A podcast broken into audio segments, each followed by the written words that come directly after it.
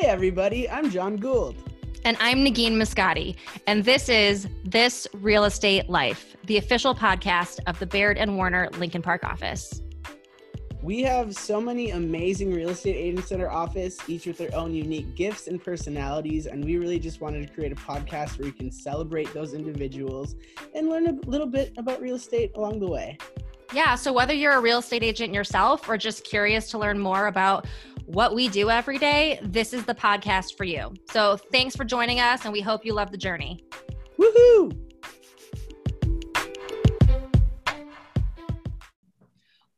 Welcome to This Real Estate Life, the Baird Warner Lincoln Park podcast, where we highlight and showcase the different gifts and talents our agents have. Today's guest is one of the coolest new agents we've had in the last year and a half, one of the most successful people and career driven people I know, Sarah Jaffe, Sora Giraffe.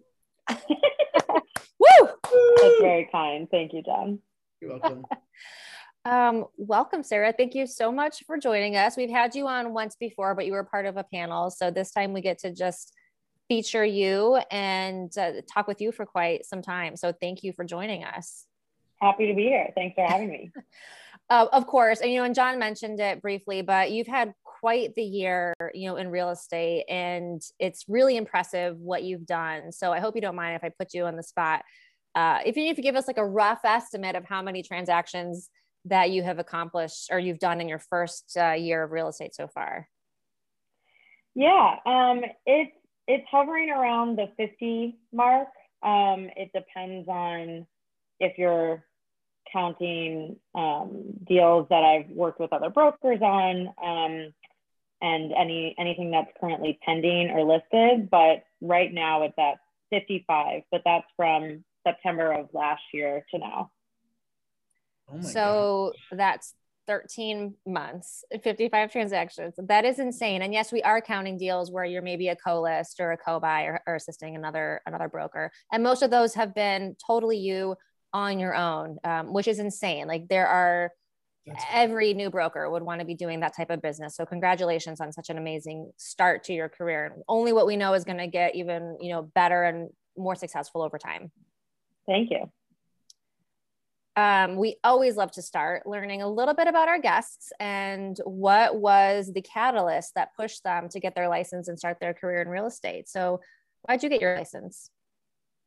Sure. So, um, before I made the switch to real estate, I was working at a foreign policy nonprofit organization. Um, it was a foreign policy think tank, and the work that I was doing there was um, really focused on event management and travel management. Um, they had speakers fly in all the time to Chicago to speak on their platform, and I would manage the travel. Um, so, really unsurprisingly, when COVID hit, my job kind of turned obsolete overnight. Um, I was really lucky to not be furloughed or laid off for the entire duration of, um, of that period, but I was ultimately in a position where um, I had all this time on my hands. I was still technically considered a full time employee, but um, while my employer was thinking about kind of how to shift my responsibilities during that COVID time, um, I just had all this time on my hands, and I was kind of already at a point where I where I wanted to kind of explore new job opportunities. But this was kind of the first time that I really took the opportunity to start from square one, to kind of go outside of the industry that I had been um, previously in and just say, let's start from a blank slate. What am I good at? What do enjoy? What do I enjoy? Um, what do I want my day-to-day lifestyle to look at? Um, so I started to have conversations with, you know, my friends, my family, some colleagues, things like that. Um, my dad and my grandma were actually really the first ones to plant the seed in my head that I would be um, good at real estate. You know, I'm organized, I'm a go-getter, I'm personable, um, I like the idea of kind of being in an industry that's constantly evolving and changing yeah. and growing. And that was really exciting to me. Um, I ended up pursuing real estate because when kind of considering my options, real estate was a really unique industry in that it had a pretty low barrier to entry. Um, but once you actually are in an industry, in order to be successful, you have to work very hard. So it's kind of like low risk high reward. Um, I figured, okay, if I spend a couple months to get my license and it's you know it's some money that you have to invest in but nothing compared to getting a medical degree or getting becoming a lawyer or things like that um, if i go through all those steps and i end up hating it or it's just clearly not the right industry for me then you know you live and you learn but the reward of that of actually like spending that little time and money to then really change your life for the better, um, it kind of just seems like a no brainer to me. So that's what I did. And um, also, somewhat unsurprisingly, I just kind of threw myself into the industry and with the help of, of a lot of support from my friends and my family and my newfound colleagues, I just really loved, fell in love with the industry overnight. Um, never turning back. Yeah, buddy.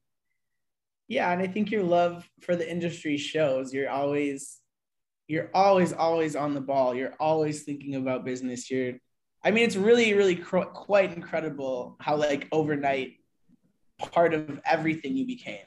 Like even as far as just office culture overnight, you became such a huge part of the office. Way That's very nice of you. Thanks. Yeah, it was. I'm just kind of the person. I'm just the type of person where if I'm faced with a decision, I just need to make one immediately, yeah. for better or for worse. Um, so you know, I, I like to think that it was calculated. I mean, I I had lots of conversations with people in the industry, people at this office. I tried to get a better understanding of like what that shift looked like. Now, everyone's is kind of different because for a lot of people, real estate is a second career, and they're coming from a completely different industry than I was coming from. Um, but just kind of through several different conversations, it, it quickly became um, apparent to me that I, if I worked really hard, I could do well in this industry. Absolutely. I'd say you worked, you've worked pretty hard this first year. Right. I, I'd like to think so. It's been, I like to say it was the craziest yet best year of my life. I actually brought you on this podcast to tell you you should be working harder and you're not doing it. Just kidding.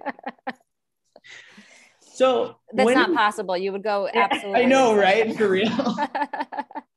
we were just talking before how like I haven't eaten for yeah. for days. Well, and to echo John's sentiment too, like you really have just immersed yourself into our culture so easily and seamlessly. And one of the things that you did that was so smart, and I know you didn't do it to be strategic, you just did it because it's who you are, is you made sure that when you were new, you came in as much as you could and you would go talk to everybody and you didn't care if they were doing $70 million a year or you know $700000 a year. It didn't matter. Like you made sure that you met everybody you started to build those relationships um, and i think that that's also really served you well because this is a relationship business and a lot of brokers forget about how important it is to have good relationships with your peers not just with your clients. Yeah absolutely. I mean i have learned so much just by just through my colleagues. Um. And I, I cannot stress how important it is to build those relationships because you are, go- especially in your first year, you are going to be at crossroads where you just have no idea how to respond to a certain situation and how to respond appropriately on behalf of your clients. And you do not just want to rely on a Google search, which will probably yield zero responses. You know, you want to make sure you've created a network um, you know, even if that's brokers that you build relationships with outside of your office, you know, I um, I have those as well, and they're people that I can lean on. Um, and you find the right people, and also, you know, um, you guys both know this, but it's been really helpful to have a tight knit community amongst the other brokers who started around the same time that I did as well, because you know, sometimes I feel like I'm asking stupid questions. And so to be able to have a, a, smaller community of agents who started right around the same time that I did, who I can kind of direct my my silly questions to um, before I go to the big boss, David Bailey, and and waste his time. Um, but yeah, absolutely. And also, it's just these are great people, and like I mentioned, real estate is a second career for a lot of folks, and so it's really fascinating to hear, you know, how they came to real estate, and it's people from all different walks of life. Um, and that's been one of my favorite parts of, of growing in this industry. Absolutely. Yeah. That's awesome. yeah i just think yeah i think it's a it's a it's a natural gift you have i even remember last week when we went to that brokers open and like you just walked into that brokers uh, open and immediately made best friends with with the with the agent there and it was it's like really incredible how you're able to do that like the, the confidence you have is like next level oh that's so nice i don't i didn't mean to keep saying really nice things about you that wasn't my intention i'm gonna stop when, we also oh I was, just gonna, I was just gonna say we also have no problem with Google, but just not for like transaction related questions, more for like yeah. how do I set up my email signature? John right. and I love Google for those things. So yeah, thank you for not relying on Google for the important stuff. Well, no, really, you do have to rely on your peers because so much of this industry is just it. There's there's not a great playbook.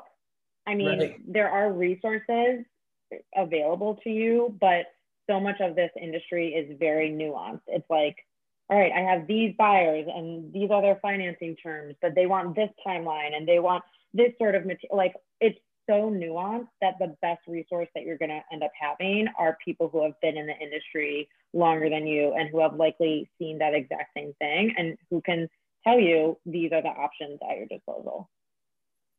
Absolutely. Every transaction is different. There's no one size fits all. Yeah, absolutely. So when you started, looking back, now that you're a year in, did you have a good idea of what being a real estate agent would be like? And how has like your initial thought about what it would be like changed? What surprised you? Uh, yeah, no, not at all. I had zero idea what to expect, um, especially in that first year when you're just trying to figure out how to fill your time, what to do during yeah. your day. Um, and then you suddenly start getting clients, your day to day is constantly evolving. So even within my first year, the first three months looked wildly different than the last three months. Um, in the be- in the beginning, you likely won't have a million clients calling you up, so you kind of just have to be disciplined and and wake up every morning. David Bailey talks a lot about setting a schedule and being disciplined. Um, and it's important to do that. You're laying the foundation for your business. So you know, what my first few months looked like was really coming into the office, learning as much as I could about real estate, how to write contracts, learning about different materials, how to, you know, walk buyers through the process, etc. Um, practice buyer consultations, listing appointments, whatever it may be, so that you're prepared once that opportunity does come down the line. You also have to spend some time implementing systems so that you can ultimately scale your business.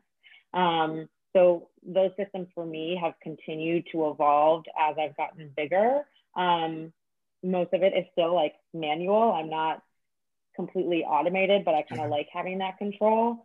Um, but uh, yeah, I mean, I think that it's your day to day is is constantly changing. I think another thing that stood out to me um, a lot of my friends were surprised when I told them the things I need to do to ensure that my business runs smoothly. So they see me associated with Baird and Warner Lincoln Park. And I think people who aren't in the industry assume that by being under a brokerage, like that's kind of the same thing as a W 2.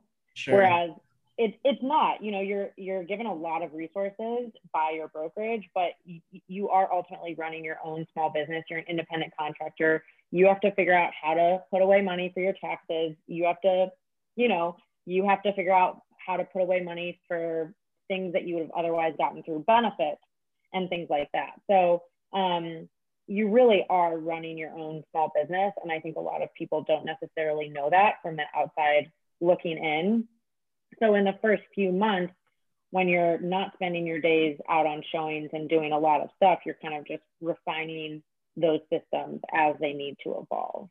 Um, one other thing that I really focused on for any new agents out there listening in those first six months, they're going, you're going to constantly receive emails. Can someone cover a final walkthrough? Can someone, can someone cover an inspection, a showing, whatever it may be?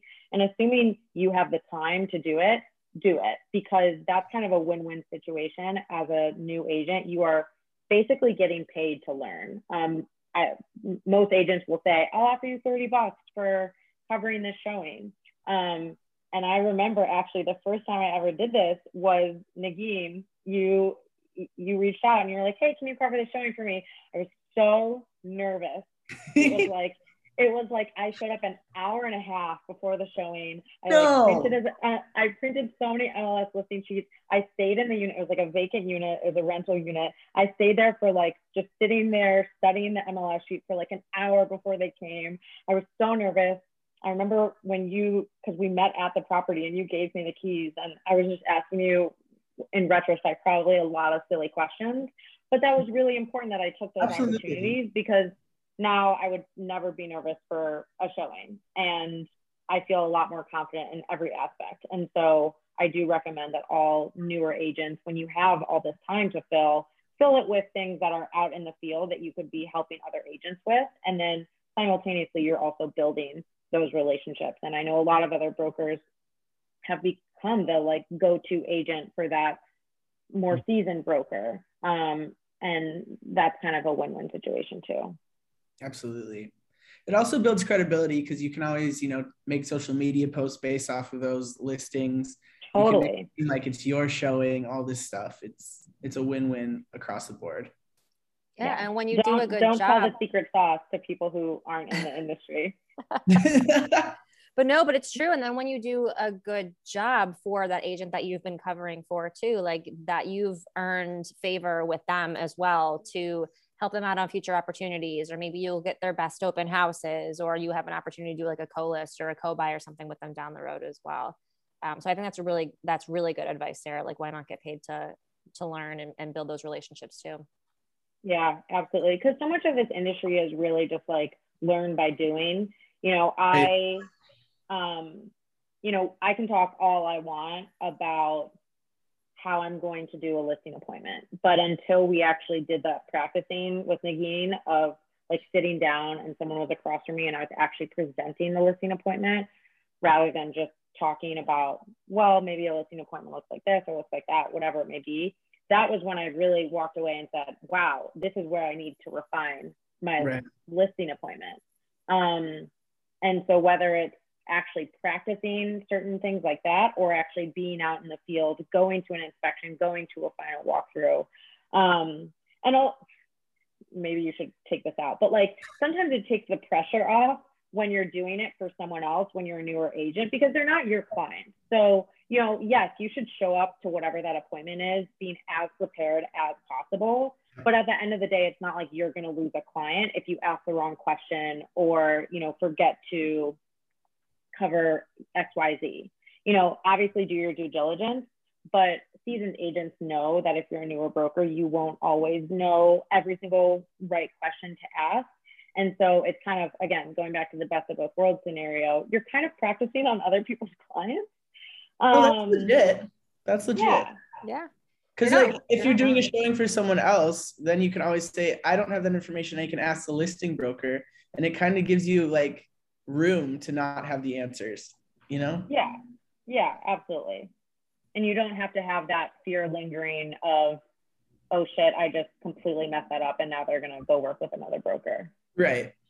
Yeah. Well, and I think ultimately, unless you know you're like the one person that's assisting on all the showings for that properly property then you should have all the answers right um, but if you're just filling in you know one off here or showing here showing there um, it at least I can't speak for the brokers. It is not my expectation that the person that I get to cover me for a showing is going to be responsible for selling and closing my client, right? Like you're there in a little bit more of a, a, door opening capacity and making sure that it's a good experience. So, like you said, Sarah, like know everything you can know, be professional, show up as if it was your own client.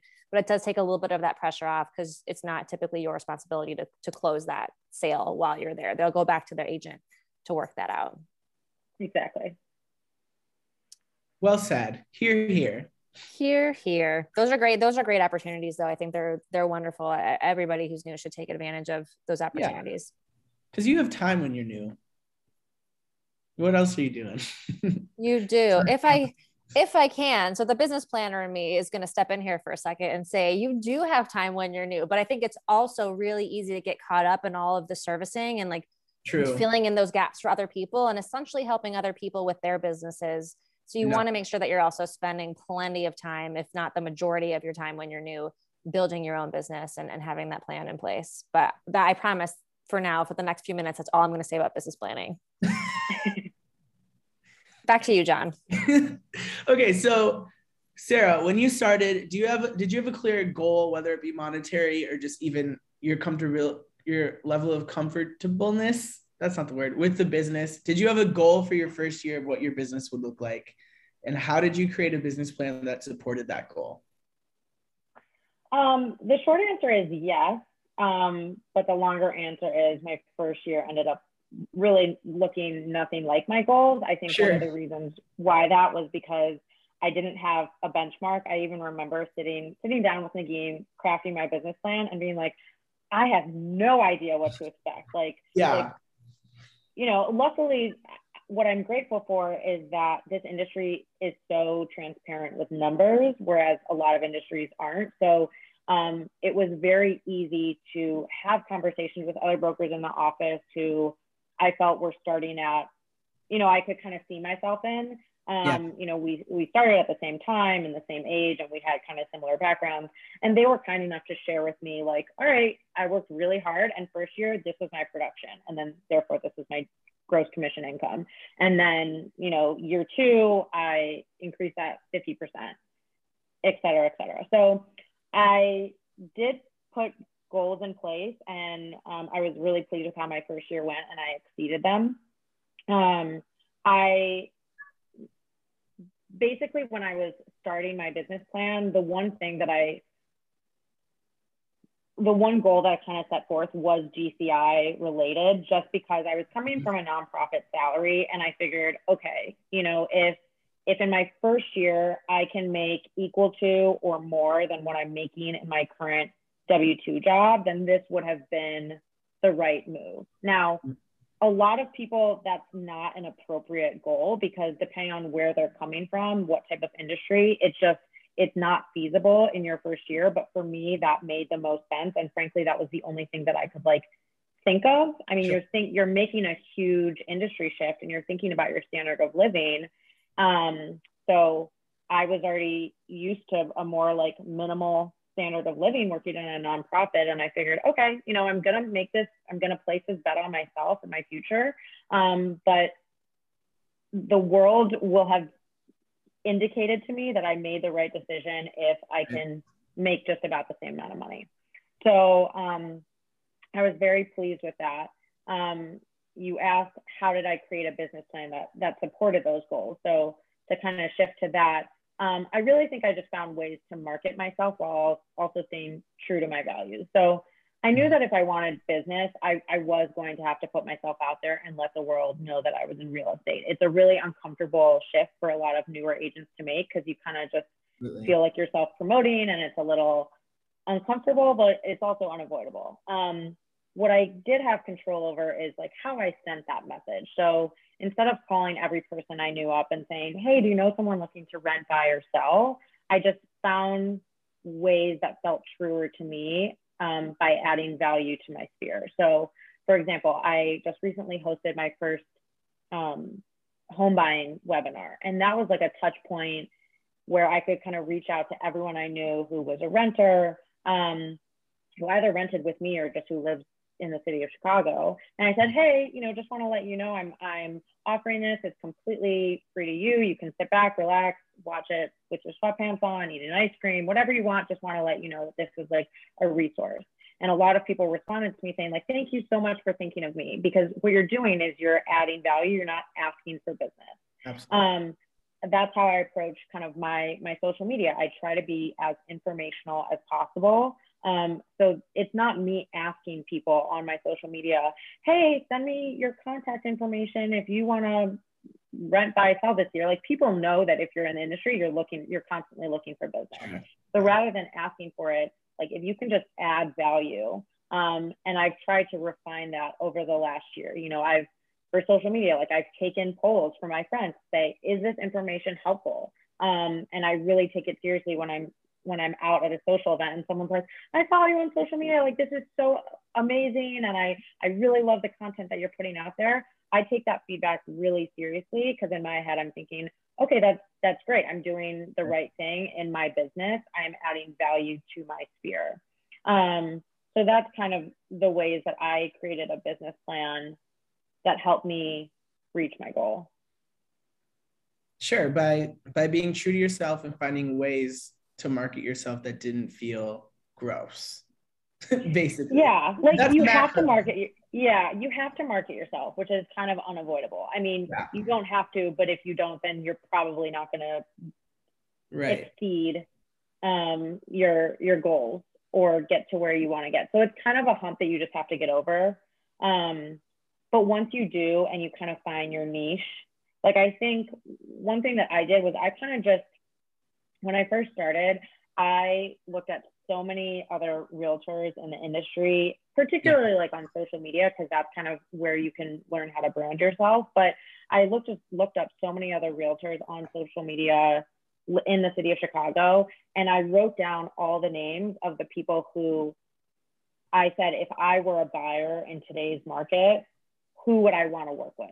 Whose message is resonating with me? Because there are some brokers out there who it's super salesy, it's not personable whatsoever. And that might work for someone, but it's not working for me. So I want to attract, I want to give out the brand that would attract me as a buyer or as a seller or whoever. Um, that looks different for everyone, but it helped me when I kind of did a broad sweep of all 40,000 brokers in the state of Illinois. Um, and I had a long list of like, these are all the people that really resonate me with me and, and why. Um, so that's kind of how I was able to craft my business plan. And that's fantastic too, because if you do that, it's not only you're figuring out your brand, you're also inviting the kind of buyers and sellers you want to work with, right? Yeah, totally. I mean, I think that um, you can't be everyone's cup of tea. You sure. learn that very uh, early on. Um, and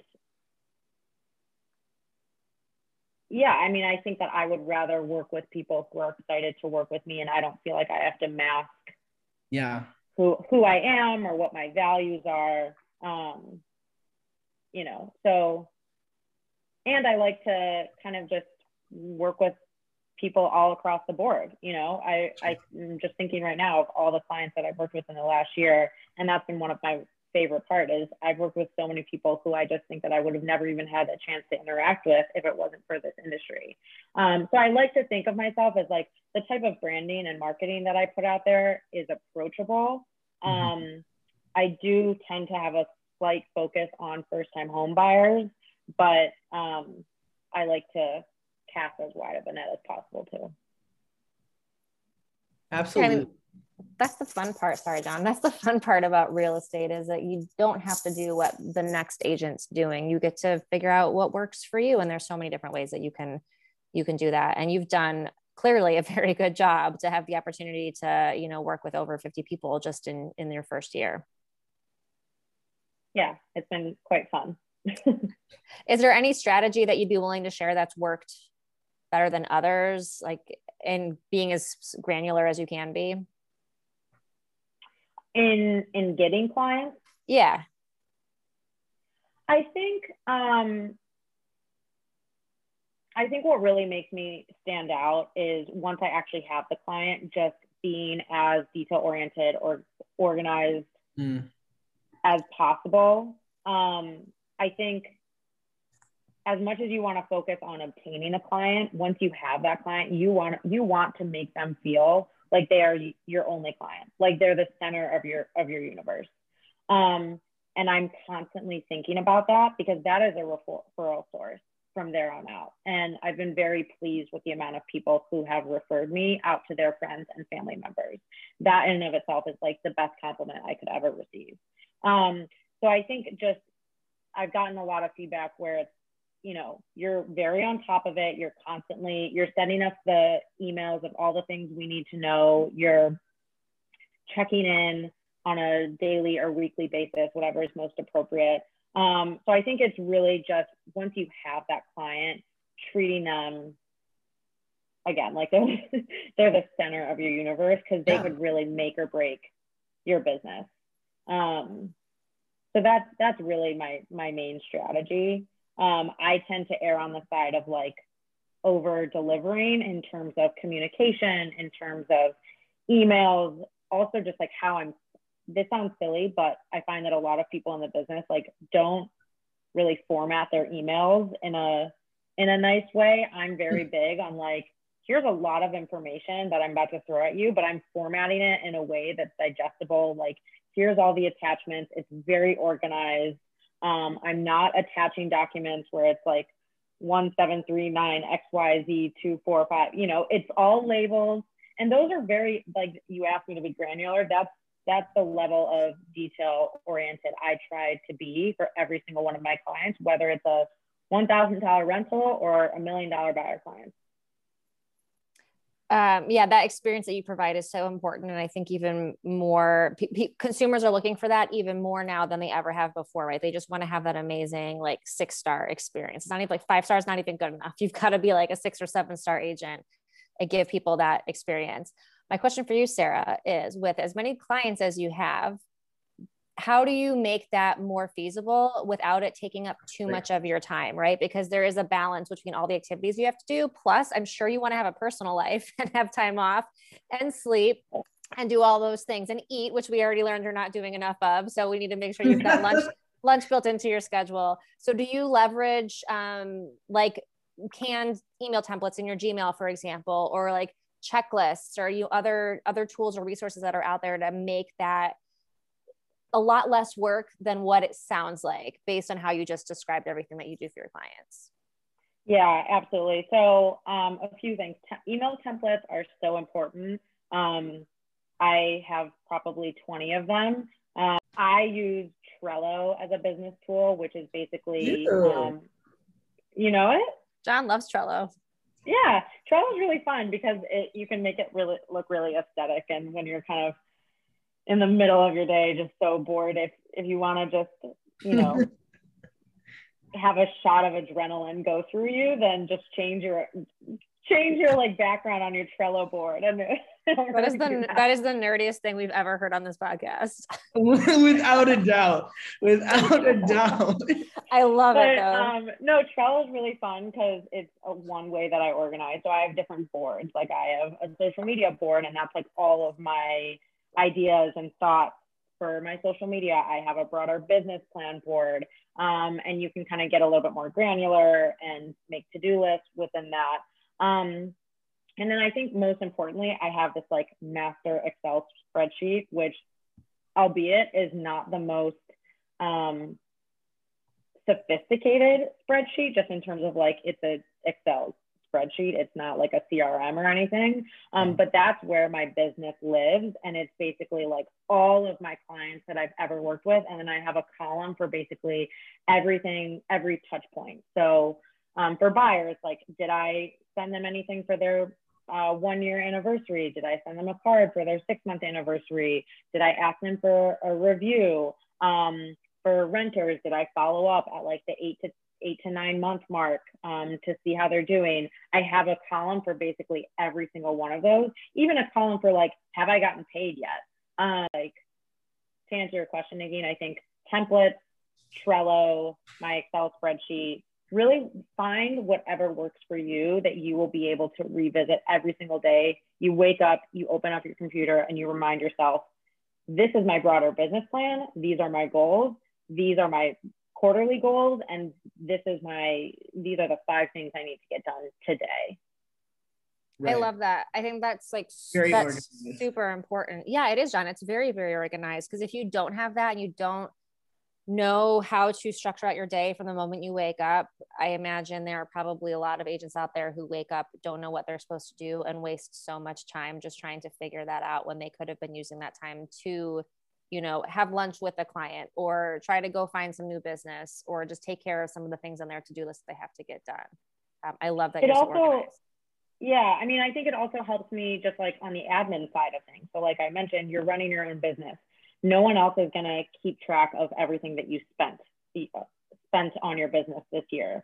So, not only in terms of like a, a tax reporting sense, but also in terms of like you want to finish out your first year and look back and say, I spent X amount of dollars on marketing, I spent X amount of dollars on um, gifts, I spent X amount of dollars on sourcing new leads through whatever means it may be. You you want you're going to be much more successful if you're able to, if you put the tools and systems in place to then be analytical um, rather than closing out your first year and saying like that was a great year you know because if you don't have those systems in place to say okay this was part of my business plan it's clearly not working or it clearly is working. I need to double down or i need to kick it out. If you don't have those systems in place to even track it, then how are you going to know what how to evolve your business? Yeah, and the tracking piece, I think, could realtors are personal people. They don't like to do all the paperwork and the tracking, and that can be the boring part of the job. But it's so important. You're right. Otherwise, how do you do your plan for the next year if you don't know what worked? You know. Yeah. Did you have all these systems in place like right when you started, or did it take a little bit for you? Like as your business was developing, as you're getting more clients, did these systems kind of fall into place? I think a mixture of both. I have always been a very organized person. Yeah. So um, I tried to create some semblance of what my business plan looks now, but it's constantly evolving. I mean, you're starting as you get more clients, you know, I was talking about those different columns that that matter to me, or like now I have a whole re- column on like referrals and have I sent a, a, a nice note to someone who referred me? In the first three months, three to five months, that wasn't applicable to my business, and now it's um, much more applicable to my business. So basically, the spreadsheet is constantly evolving. If Google Sheets ever um, goes down, I will not know what to do with myself um, because that's where my life currently lives. Um, but yeah, it's just kind of constantly evolving. Yeah. Love Google it. should be around for a while. You should be okay. Yeah. I think yeah, I think it's it's a sure thing. Google will be around for a lot longer than any of us will. Oh, sad and true. Yeah. Sarah, what is one habit that you would encourage new agents to do consistently, every day slash consistently? A habit that might not reap an immediate reward, but is really important for growing a business long term. Uh, show up to the office as much as you can. Um, I am very lucky because I live a few blocks away, um, so I know it's easier said than done. Um, but it's really so understated how building connections with other brokers in the office will yield more opportunities. Now, I'll caveat that with saying, like, I don't go to the office and build relationships or friendships with other brokers in the office for opportunities. I'm just right. more of a social person and agent, and I'm running my own business. I love to come to the office and just feed off of other people to get mm-hmm. ideas, to have conversations, to learn about other people, like I said, how they came to this industry. Um, especially in the beginning when you have so many questions as a new agent if you really can just commit to putting yourself out there showing up at the office people will notice. And not only will more opportunities arise but you'll just feel more comfortable in the industry. Um, i have fallen in love with this industry because of the people that i've met. Um, and it's just been the most rewarding part of all of this. Same it's well said. I'm trying to picture you being isolated. Like I feel like even if you like kept yourself at home, you would just talk to the wall all day. Like I just it's not I don't see it. You're too social of a person. And I mean well, that as a sometimes compliment. I need to like leave the office because I can tell from other brokers, I'm like, I'm talking too much. Like I need to leave. Other people are trying to focus. Whereas like I come to the office and I'm just trying to hang out with everyone. And then I, I come around and people start to like put their headphones in. Don't read too much into that. Oh, okay. we, we love having we love having me. I, I am who I am. no, we love your energy. It's good. It's good and it's infectious too, yeah, right? That spreads. That's very kind. Awkward. That's enough nice things about Sarah. No All right, more. fine. No more. We're Done. We're done. Okay. Go ahead, John. Sarah, what are your goals for your business over the next year? Um, I would I would say kind of just continue on the trajectory that I'm at. I think it's really easy to lose steam. Um, but I think it's also important to kind of like teach take each win with a grain of salt, I guess, just Absolutely. because you don't want to get an overinflated ego. Like it's great if you have a big sale, but that's not going to sustain you. Like what's going to sustain you is really providing value to your clients, mm-hmm. offering them a really stellar experience. Um, so I think my my goals are really just continue to be a resource to my current and prospective clients. Um, if I were to throw out a number, maybe like me putting this on like an actual podcast. Manifest might mean might mean that I'll manifest it and work for it harder, but let's say 10 million. Let's go with it. I love it. Yep. All right, it's happening now. Um, I uh, I also just kind of want to expand my my technical knowledge. I mean, there's so much to learn in this industry. Um, you know about whether it be zoning laws or different materials that you can use on, on new builds, whatever it may be. Um, I want to expand my knowledge on that. Um, lastly, I'm, I'm going to try to throw a client party. I think that'd be quite fun. So stay tuned. Can I come? Um, are you a client? I could be. Ooh. You, you could be. Exactly. Just kidding. Um, those are great goals. I love it. Yeah. Yeah. So I think that I also have a lot of like personal goals. I think when you when you switch careers and industries like this, naturally you're going to have a switch, or I would say a shift in what your personal goals are. Um, mm-hmm. I don't think I've like those have shifted dramatically, but I think just with my day to day lifestyle being so different, um, and you suddenly met all of these new people, you start to focus more on what what your new goals are. Um, you know, whether that's financial, whether that's um, just kind of day to day goals, healthy habits, things like that. But absolutely, I'm excited for this next year. That kind of brings us into our next question. Oh wait, I have a I have a follow up question. How dare? Was I going to say something, John? I always have something to say. I know. I, I saw it. um, thank you. You can see it in my face. Uh, if if you don't mind, Sarah, and we can certainly cut this out too, but like that $10 million volume goal, let's take that because I think that's amazing. And I think that is absolutely doable for you in your second full year in real estate. That that means something, sure, in terms of completing it and achieving it and you know being the top producer. So that would certainly put you top producer status in the city. Like on the personal level what does that do for you? Like is there a personal goal that's kind of like tied to the income that could come in from that $10 million volume that you really want to accomplish next year? Whether it's this amazing vacation or buying a home or something else that you really want to do that you'd be willing to share? Yeah i mean i, I think buying a house is, is definitely kind of my next big thing but i think um, you know if you had asked me three years ago about buying a house i buying an investment property would not have even been on my radar.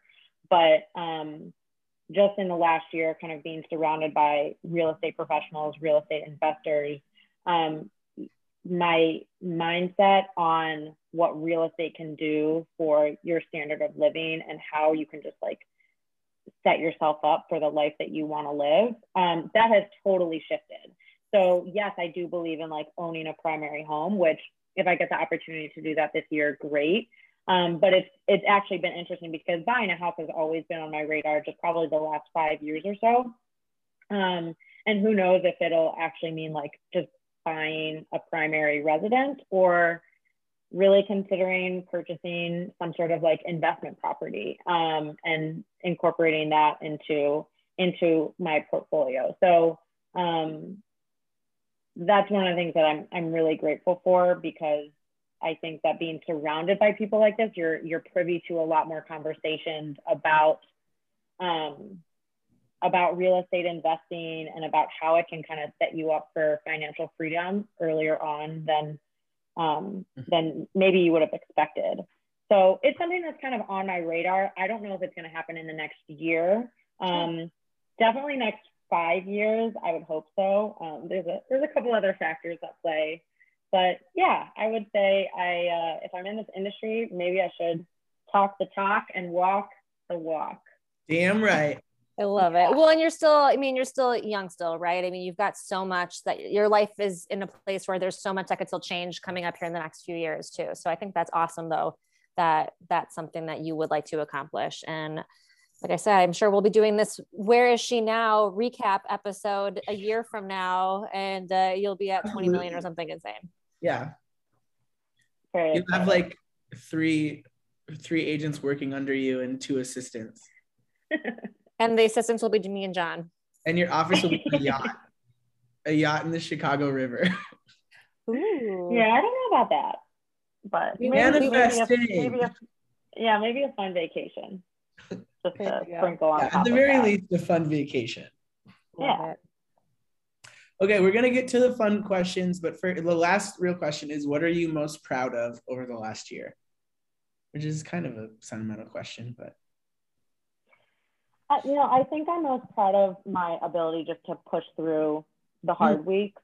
Um, like I said, this past year was the craziest, best year of my life, but it also was the most challenging. Um, it pushed me to limits that I didn't even know were there. Um, yeah. You know, this industry is not really for the weak hearted or the thin skinned. Is that like skin, opposite of thick? All right. Yeah, um, got it. just, I mean, and you know, there are weeks where you're where you're gonna feel exhausted. You you feel like you're putting in so much work for for clients doing showings that don't end up working with you. Your car gets a flat tire. You do again 20 different showings for for prospective buyers who just stay renting.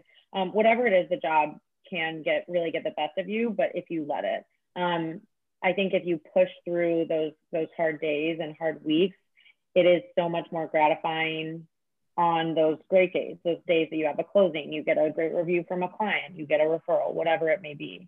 Um, so that's that's kind of what I'm most proud of, and for kind of just like setting a goal, really arbitrary goal. I mean, you're hmm. kind of unless you come from a family of real estate or um, which a lot of people do, and I think they recognize that everyone I've heard on this podcast who says that they have a parent or a family member with a background in real estate, I think they all recognize that that gives them a leg up just in terms of mindset, just in terms of like understanding what to expect, what your day to day is going to look like.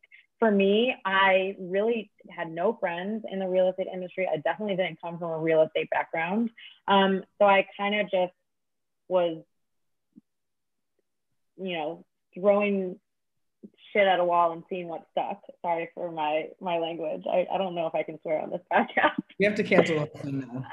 Done. Um, but yeah, you know, you're kind of going in blind, and I think in the first year, um, it, there's so many questions, and you don't know if what you're doing is right. That's another thing is you kind of just have to stay committed to your vision. You know, you're not gonna have a business pillar that yields you 10 clients in one month.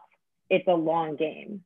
You know, even even one can argue right now, I've only been in this for a year and it's still a long game. Like there's still aspects of my business that I'm still trying to um, see if they're successful or not. Yeah. So really just being consistent, being persistent, um, and knowing that on those really hard days and hard weeks where everything feels like it's the world is upside down, um, you know, it, you'll get through it. That's really, really good. Amen. That's great advice for me as a new agent. This has been a very nice podcast. Oh, that's very nice. Thanks, Sean. Yeah. I'm gonna start dressing like you and like having your same vibe. I think that'll be really great. Oh, great. Are you gonna Start single white female Sarah Jaffe? yeah. yeah, right. Can't oh, wait. This is gonna be this is gonna be a fun new year. Start with the chunky gold rings. Yeah, I'll be the first like drag queen real estate agent at Baird and Warner. We're ready. That could be your niche. Sarah said earlier, you got to find your niche. Done. Yeah. Can't believe I haven't thought about it yet. I still have that starlight wig. All right. Here are, are the heavy hitters. Okay, ready? I'm scared. Taylor Swift or Adele, and why? Adele. Well, hmm, no Adele. Um, I think that like Taylor Swift has really catchy songs. Don't get me wrong. I um, I'm not a Taylor Swift hater by any means, but I think that like Adele goes into like the depths of your soul um like I think with Taylor Swift you can like cry a few tears and like sing your heart out, but with Adele you're you have to like mark off the rest of your afternoon. Yeah. You're you're sitting crying, bundled in a blanket, like you're watching uh Pretty Woman. Like that's what Adele makes you feel. You know, it really it really takes you to the depths of your soul. Yeah, that's what I I still remember. I was in like college the first time I heard someone like you, and I was driving and I literally started bawling in the car for no reason. It was the weirdest thing that's well, ever. Well, not for no reason. She her lyrics are so. Yeah, absolutely. Um, but I had never been in a relationship at that point. I had no reason to be upset. um, okay, so I accept Good that. Question. There's no wrong or right one in that one because they're both winners to me, so I'll accept it. Yeah. Um, what did you want to be when you were growing up, and why? Ooh. Um, that's a good question. Thank you. um, I don't. Well, I mean, I guess it's.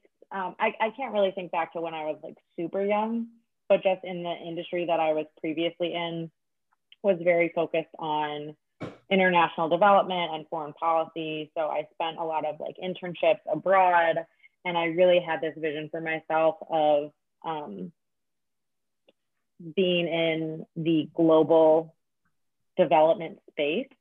Mm-hmm. Um, there's a lot of reasons that I won't delve into now that I realized I needed to make a shift. But for really like all of my academic career, um, I I dreamt of being um, working at a nonprofit, being like an executive director of a nonprofit that's in like the global development space. I've always been really interested in.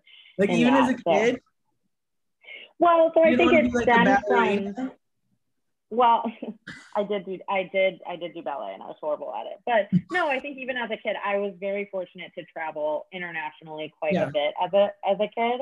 Um, so, you know, my parents at a young age instilled a love for travel in me that um, I didn't realize until my adult years that was that it was so unique. Yeah, um, absolutely. And, yeah, and I just um, you know kind of like the type of travel that that we did and um, the places we went. I I was just always so fascinated by different cultures and different people um, and different ways of living. So I think that was instilled at me in me at a very very young age. Um, and so that kind of just manifested into pursuing a career in global development. Yeah. That's really cool. And it's also very in keeping with what I know about you. It, it seems like you've always had your head on your shoulders, even as a five year old. oh, that's nice. Dang it, another nice thing. John, what you doing? I'm gonna after this is done, I'm gonna go over there and say a, real, a bunch of shitty things to her to balance it out. um, okay, last question. What advice would you give to you 10 years ago? If te- you 10 years ago was sitting across from you, what advice would you give them? So I was 16. Yeah. Um, don't go to that homecoming dance and stop. I'm just kidding. Um, that could that could be interpreted in a lot of ways, but it was, yeah. it was fine. I I turned out okay. Um, you know, I think what advice would I give myself? Whew, these are really heavy hitters. I know. Um, Whoops. Yeah, I um I was at a completely different place in my life when I was 16, but I think um I I think a lot of it would be just kind of be more confident in yourself. I I think from that time of my life, I, I always remember just like feeling like the stupid kid in in middle school and high school, and then college. I gained a little bit more confidence in who I was and what I wanted to do. Um, and even just up until this point, like this is kind of the peak of my confidence, just in terms of my ability and my skill set. You know, the job that I was at previously was a wonderful organization. I just didn't feel all of all that valued, and I think that sure. stemmed back from like being in high school and not feeling like the smartest kid, not feeling like I had the most potential.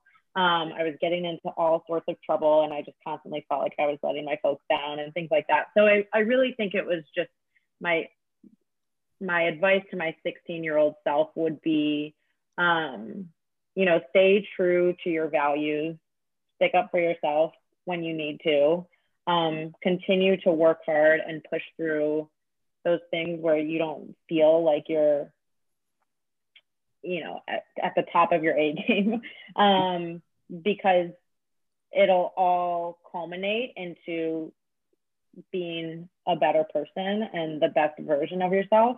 Like kind of going back to talking about my previous career like i made a huge shift in industries and that was Right.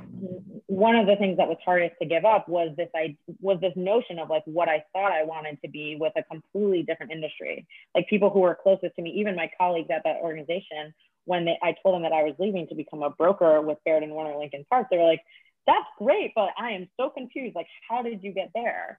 Um, so I think it's really just having the mindset that you know even if your path isn't linear, it's still important and it's important to go through certain experiences because ultimately they'll always lend themselves to be being a better version of yourself. So for me i spent years i mean i undergrad and graduate school and then two two years at an organization. So that's eight years essentially chasing a career that ultimately didn't work out. Right. um you know if you if i were to tell my 16 year old self today like sarah you end up being a real estate agent i would have never, ever, ever believed you, ever. Um, but kind of looking back on it and having that hindsight 2020, um, you realize that even if it's not the path that you ultimately thought was going to be forged, um, it, it still contributes to your day-to-day life and being the best version of yourself in whatever the industry is. So right. that was uh, quite the tangent. I was thrown for a loop there. Um, Nailed I it. I, I hope I answered it okay. You did. You answered all of our questions. Great. There wasn't one that you also don't go to that homecoming dance. but like for real. that sounds like an off the record story that we may need you to stick around and share with us when we're done recording this. It. Yeah.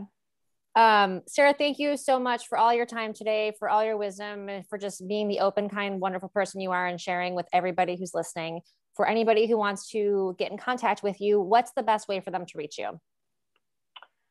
Call, email, text, Instagram, whatever it may be, uh, at Windy City Living. All right. We'll make sure to put all of that in the show notes for anybody who wants to come find you. John, anything Wait, else? Before- I'll say an asterisk. If you do want to find me, uh, there are two Sarah Jaffes at Baird and Warner.